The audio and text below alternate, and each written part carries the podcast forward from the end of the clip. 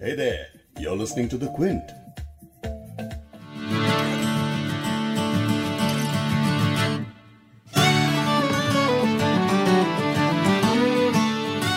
आलिया भट्ट और रणबीर की फाइनली शादी हो गई भाई। फ़ोटोज़ भी देख हैं। पूरे हफ़्ते वर्चुअली शादी अटेंड भी कर लिए न्यूज़ देखते देखते तो अब हफ़्ते के एंड में आकर थक गई हूँ, बिल्कुल। ऐसा लग रहा है जैसे घर की शादियाँ करवाते करवाते और काम निपटाते निपटाते। बिल्कुल वैसी ही एग्जॉस्शन हो रही है। और रोजा रख के वेडिंग अटेंड करना ना आसान काम नहीं होता है। इतना इन्वॉल्वमेंट विक्की, कैटरीना की शादी में भी फील नहीं हुआ था। लेकिन एक बात है हाई प्रोफ़ाइल शादी हो या गली में पड़ोसी की शादी हो, या अपने घर में किसी की शादी हो, शादी के नाम से कान खड़े हो जाते हैं। पता नहीं क्यों but I feel it has an explanation शादी जो लफ्ज है ना, वो जिस रूट वर्ड से बना है, वो एक पर्शियन वर्ड है वो। शादी का मतलब होता है खुशी हैप्पीनेस तो आज उर्दू नामा में देखेंगे कि शाद होने का क्या मतलब होता है और शादी किसे कहते हैं।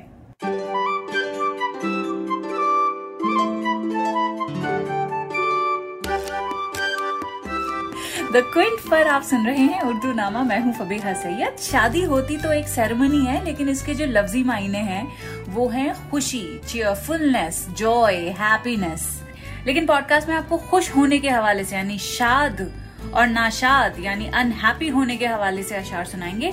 शुरुआत करती हूँ हफीज जलंधरी की नज्म, बसंती तराना से। बसंत, यानी स्प्रिंग और ये नज्म का छोटा सा हिस्सा सुना रही हूँ, लेकिन इसे सुन के आपको पूरा मंजर ऐसा लगेगा कि शायर ने पूरी तस्वीर पेंट कर डाली है सेलिब्रेशन की फेस्टिविटीज की, शादमानी की। जो बसंत के आते ही फील होती है। जलंधरी लिखते हैं, फूली हुई है सरसों, भूली हुई है सरसों, नहीं कुछ भी याद, यूँ ही बामुराद, यूँ ही शाद शाद गोया रहेगी बरसों, भूली हुई है सरसों, फूली हुई है सरसों। हफीज जलंधरी का बसंती तराना का ये छोटा सा हिस्सा मैंने भी आपको सुनाया है, लेकिन जलंधरी जो हैं, जो शायर हैं, उनके बारे में बता दूँ कि इन्होंने पाकिस्तान का कौमी तराना भी लिखा था बाय द वे खैर, एक अंग्रेज़ी की कहावत है, अंग्रेज़ी में किसी ने कहा होगा कभी कि happiness is a direction not a place तो इसमें मैं ना दो चीज़ें और जोड़ना चाहती हूँ. Happiness is also not even a person or a thing it is only a direction यहाँ तक समझ आता है, ठीक है?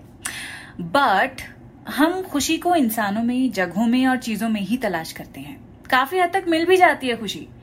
लेकिन जब हम खुशी की परिभाषा इन्हीं तीनों में ढूंढते रहते हैं ना तो वो आफ्टर अ पॉइंट गलत चीज़ हो जाती है। बट हैंग ऑन मैं यहाँ पे खुद को ही कॉन्ट्रोडिक्ट करने वाली हूँ इस एकदम से जो थॉट आया उसकी वजह से कि uh, एक बात बताइए आप कि हम कोई साधु या संत नहीं है ना कि जो जंगल में जाकर सन्यास ले चुके हैं हुँ?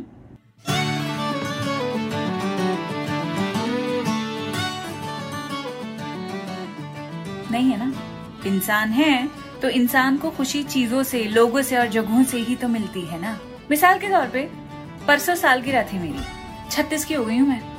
तो एक तरफ़ दिल सहमी जाता है कि अब खुदा ना खास्ता बीमारियाँ पीछा ना ले लें, यहाँ दर्द, वहाँ दर्द, ऐसी कंप्लेन्ट्स ना करने लगूं मैं। लेकिन दूसरी तरफ़ शुक्र भी मना रही थी कि चलो खैर है छत्तीसवा बर्थडे देखने को तो नसीब हुआ ना। तो इस पूरी ओवर थिंकिंग के जाल में ऐसा फंस के मैंने अपनी सालगिरह का दिन बिताया कि इस तरह के अनप्लेजेंट थॉट्स आए जा रहे थे कि यूथ इज़ ऑफिशियली ओवर अब तो बुढ़ापे की तरफ़ पैर बढ़ चुके हैं बेटा तेरे। बड़ा ही अकेलापन महसूस हो रहा था, घबराहट हो रही थी। अब इस कदर की नेगेटिविटी की खाई में आप जब गिरते जाएँगे तो कुछ तो होना चाहिए ना आपके आसपास जो आपको डूबने से और उसमें धसते रहने से बचा सके। अब ऐसे में इंसान क्या करता है? किसी को कॉल करता है, बाहर निकल के कहीं जाता है, कोई पसंदीदा चीज़ अपनी निकाल के बैठता है। अपने आप को डिस्ट्रैक्ट करने के लिए। मेरे साथ इस तरह का कुछ होता है तो मैं अपनी बहन को कॉल करती हूँ। उसको कॉल करना चाह रही थी but I did not call her because she was having her you know office calls उसका दफ्तर चल रहा था शी वॉज़ सुपर बिज़ी अपनी अम्मा से कॉल करना चाह रही थी पर उनको भी कॉल नहीं किया because she was feeling a little uneasy asthmatic है और फिर कमज़ोर भी है तो इतनी हैवी ड्यूटी बात में उन्हें uh, मतलब आज के दिन नहीं बताना चाह रही थी कि इस तरह के मनहूस ख्याल मेरे दिल में आ रहे हैं। अब अपने भाई या अपने हस्बैंड से मैं इस तरह की middle of the day ageing और रिट्रीटिंग यूथ जैसी फिलोसॉफिकल रैंड्स नहीं कर सकती। वो तो छुट्टे मज़ाक उड़ाएँगे दोनों मेरा। तो मेरी हैप्पीनेस उस रोज अपनी बर्थडे के दिन दो लोगों पर निर्भर करती थी। सिस्टर एंड माई मदर दोनों में से कोई भी अवेलेबल नहीं था। तो हम इंसानों को खुशी के लिए, थोड़े सुकून के लिए, राहत के लिए दूसरे इंसानों की ही ज़रूरत पड़ती है। जगहों की ज़रूरत पड़ती है। चीज़ों से भी बहल जाते हैं। सो so, ये कहना कि happiness is not a person or a place or a thing I think it is not fair और रही बात बर्थडे पर ओवर थिंकिंग की तो मैंने खुद को यही दिलासा दिया कि भाई एजिज्म के बहकावे में आने की ज़रूरत नहीं है। मुझे इस पॉपुलर कल्चर ने ना दिमाग खराब करके रख दिया कि भाई twenties is the only time for you तक। I am thirty six and I am just getting started this thought kept me going really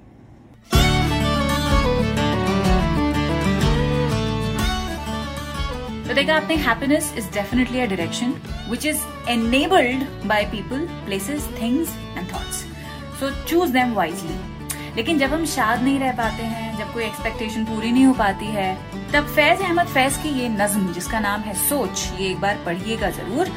Faiz तो आपको पता है ना कि कौन है? Faiz Ahmed Faiz poet the journalist और ये आर्मी में भी अफसर थे।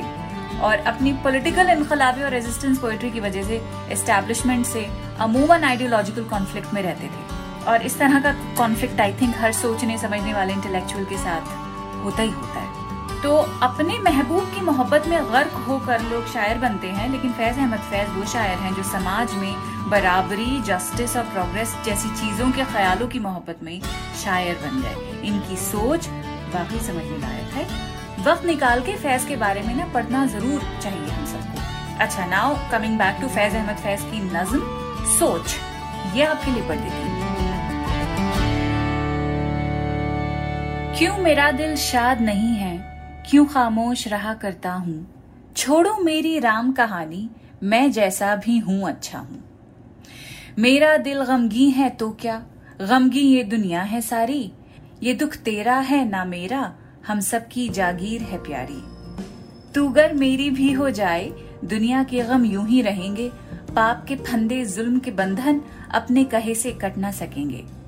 गम हर हालत में मोहलिक है। मोहलिक यानी आपको नुकसान पहुँचाने वाला, घातक। गम हर हालत में मोहलिक है, अपना हो या और किसी का, रोना धोना, जी को जलाना, यूँ भी हमारा, यूँ भी हमारा।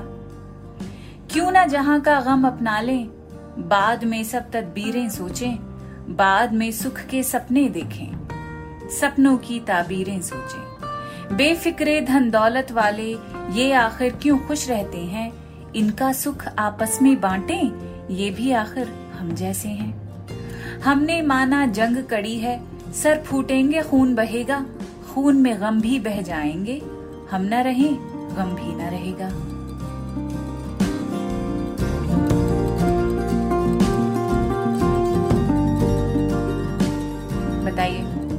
कैसी लगी ये सोच?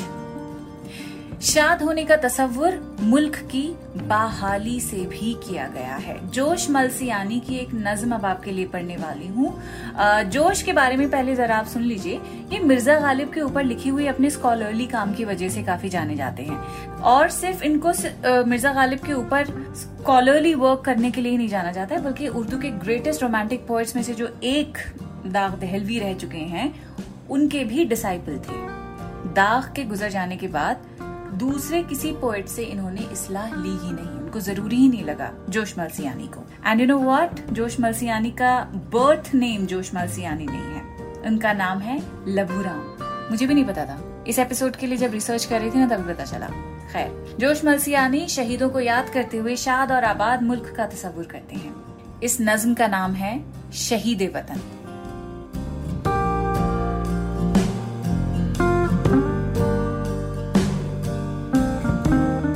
देखिए इन जीने वालों का निशान ज़िंदगी, देखिए इन मरने वालों का जहान ज़िंदगी, देखिए इन पस्तियों में आसमान ज़िंदगी, देखिए इन खाक के जर्रों की शान ज़िंदगी। बैठिए दम भर शहीदान वतन की खाक पर।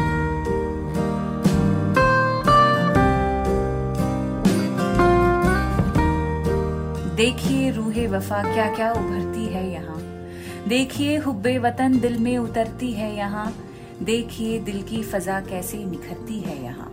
देखिए रहमत खुदा की तौफ करती है यहाँ। बैठिए दम भर शहीदाने वतन की खाक पर। इस जगह बेरंगियाँ भी आलम तस्वीर हैं। इस जगह तारीखियाँ भी शमा की तनवीर हैं। इस जगह खामोशियाँ भी एक लबे तकरीर हैं। इस जगह रूपोशियाँ भी दिल की दामनगीर हैं। बैठिए दम भर शहीदाने वतन की खाक पर। उठ गए दुनिया से लेकिन एक दुनिया हो गए। बुलबुले पानी के थे टूटे तो दरिया हो गए। ये वो थे जर्रात जो उड़कर सुरैया हो गए। सुरैया यानी तारों का झुरमुट कॉन्स्टिलेशन ये वो थे जर्रात जो उड़कर सुरैया हो गए। ये वो थे बीमार जो मरकर मसीहा हो गए। बैठिए दम भर शहीदाने वतन की खाक पर। दिल के उजड़े बाग को आबाद होते देखिए, रूह की अफसुर्दगी को शाद होते देखिए। रूह की जो अफसुर्दगी है, जो मेलंकली है डिप्रेशन है, उसको आप जॉय में तब्दील होते देखिए, शाद होते देखिए। बंदगी को कैद से आज़ाद होते देखिए पर शिकस्त सैद को सयाद होते देखिए। पर शिकस्ता जिसके पर टूट गए हूँ। सैद कैदी को कहा जाता है, एक ऐसा परिंदा जिसका शिकार किया जाता है। बंदगी को कैद से आज़ाद होते देखिए, पर शिकस्ता सैद को सयाद होते देखिए, बैठिए दम भर शहीदाने वतन की खाक पर। आइए उस खाक से कस्बे फजीलत कीजिए, आइए कुर्बान उस पर दिल की दौलत कीजिए हाँ जरा रुक जाइए, इतनी न उजलत कीजिए, इस जियारत गाह आलम की जियारत कीजिए, बैठिए दम भर शहीदाने वतन की खाक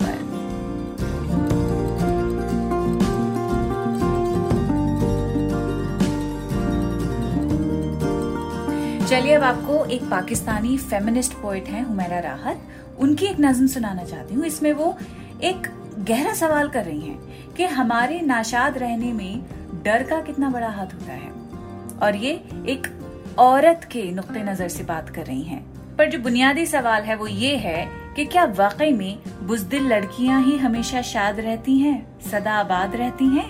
नज्म सुनिए।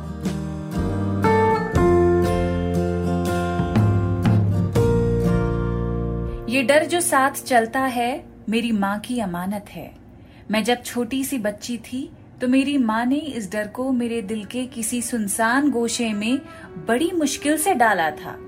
वो कहती थी कि मैं तन्हा कहीं बाहर न जाऊँ। क्यों न जाऊँ? बहस करती मैं। वहाँ पर भेड़िए फिरते हैं, इंसानों की सूरत में। मैं उसकी बात सुनकर दिल में हंस पड़ती। वो कहती थी, दुपट्टा सर पे लूँ। अपनी निगाह नीचे रखूँ और हर एक हुक्म पर सर को झुकाऊं। और मैं कहती, सरासर बुजदिली है ये। वो कहती हाँ तो बुजदिल लड़कियाँ ही शाद रहती हैं, सदा आबाद रहती हैं। हमेशा शाद रहना था, सदा आबाद रहना था। सो मैंने अपनी माँ की इस अमानत को सदा आंचल से अपने बाँध कर रखा। ये डर जो साथ चलता है, मेरी माँ की अमानत है। पीढ़ी दर पीढ़ी जिस तरह कंडीशनिंग की जाती है हमारे समाज में औरतों की, जो डर और खौफ हमको मॉडेस्टी के नाम पर घोल के पिलाया जाता है बचपन से लेके अब तक, वो दरअसल बेड़ियाँ होती हैं पाओ की, और कोई भी इंसान जब बेड़ियों के साथ चलने की कोशिश करता है तो वो उसके कदम कैसे उठ पाएँगे? वो शाद कैसे रह पाएगा जब दिल ही उसका आबाद नहीं हो पाया है? तो शाद और आबाद रहने का जो सीक्रेट है, बस इतना है कि खौफ निकाल दीजिए दिल से। चाहे वो कितना ही पुख्ता क्यों ना हो, चाहे वो घुट्टी की तरह ही आपके अंदर क्यों ना डाला हो। खौफ निकाल के फेंक दीजिए। खौफ यानी डाउट और डाउट में रहेंगे तो फिर शक्की इंसान चैन से कभी नहीं रह पाता, ये भी याद रखिएगा, है ना? आपकी लाइफ सिचुएशन कैसी भी क्यों ना हो, शादी हुई भी है आपकी कि नहीं हुई भी हो, वो भारीपन भी ना अपने दिल से हटा दीजिए। भले ही शादी का मतलब खुशी होता है, लेकिन शादी can not be the answer for your happiness इंसानों जगहों चीज़ों में खुशी सिर्फ़ एक हद तक ही ढूंढ सकते हैं। क्योंकि शादमानी का जो सबसे बढ़िया सोर्स होता है, वो हम खुद होते हैं। So please think about it ठीक है? ख्याल रखें अपना। अगले हफ़्ते फिर मिलते हैं आपसे। खुदाफिज।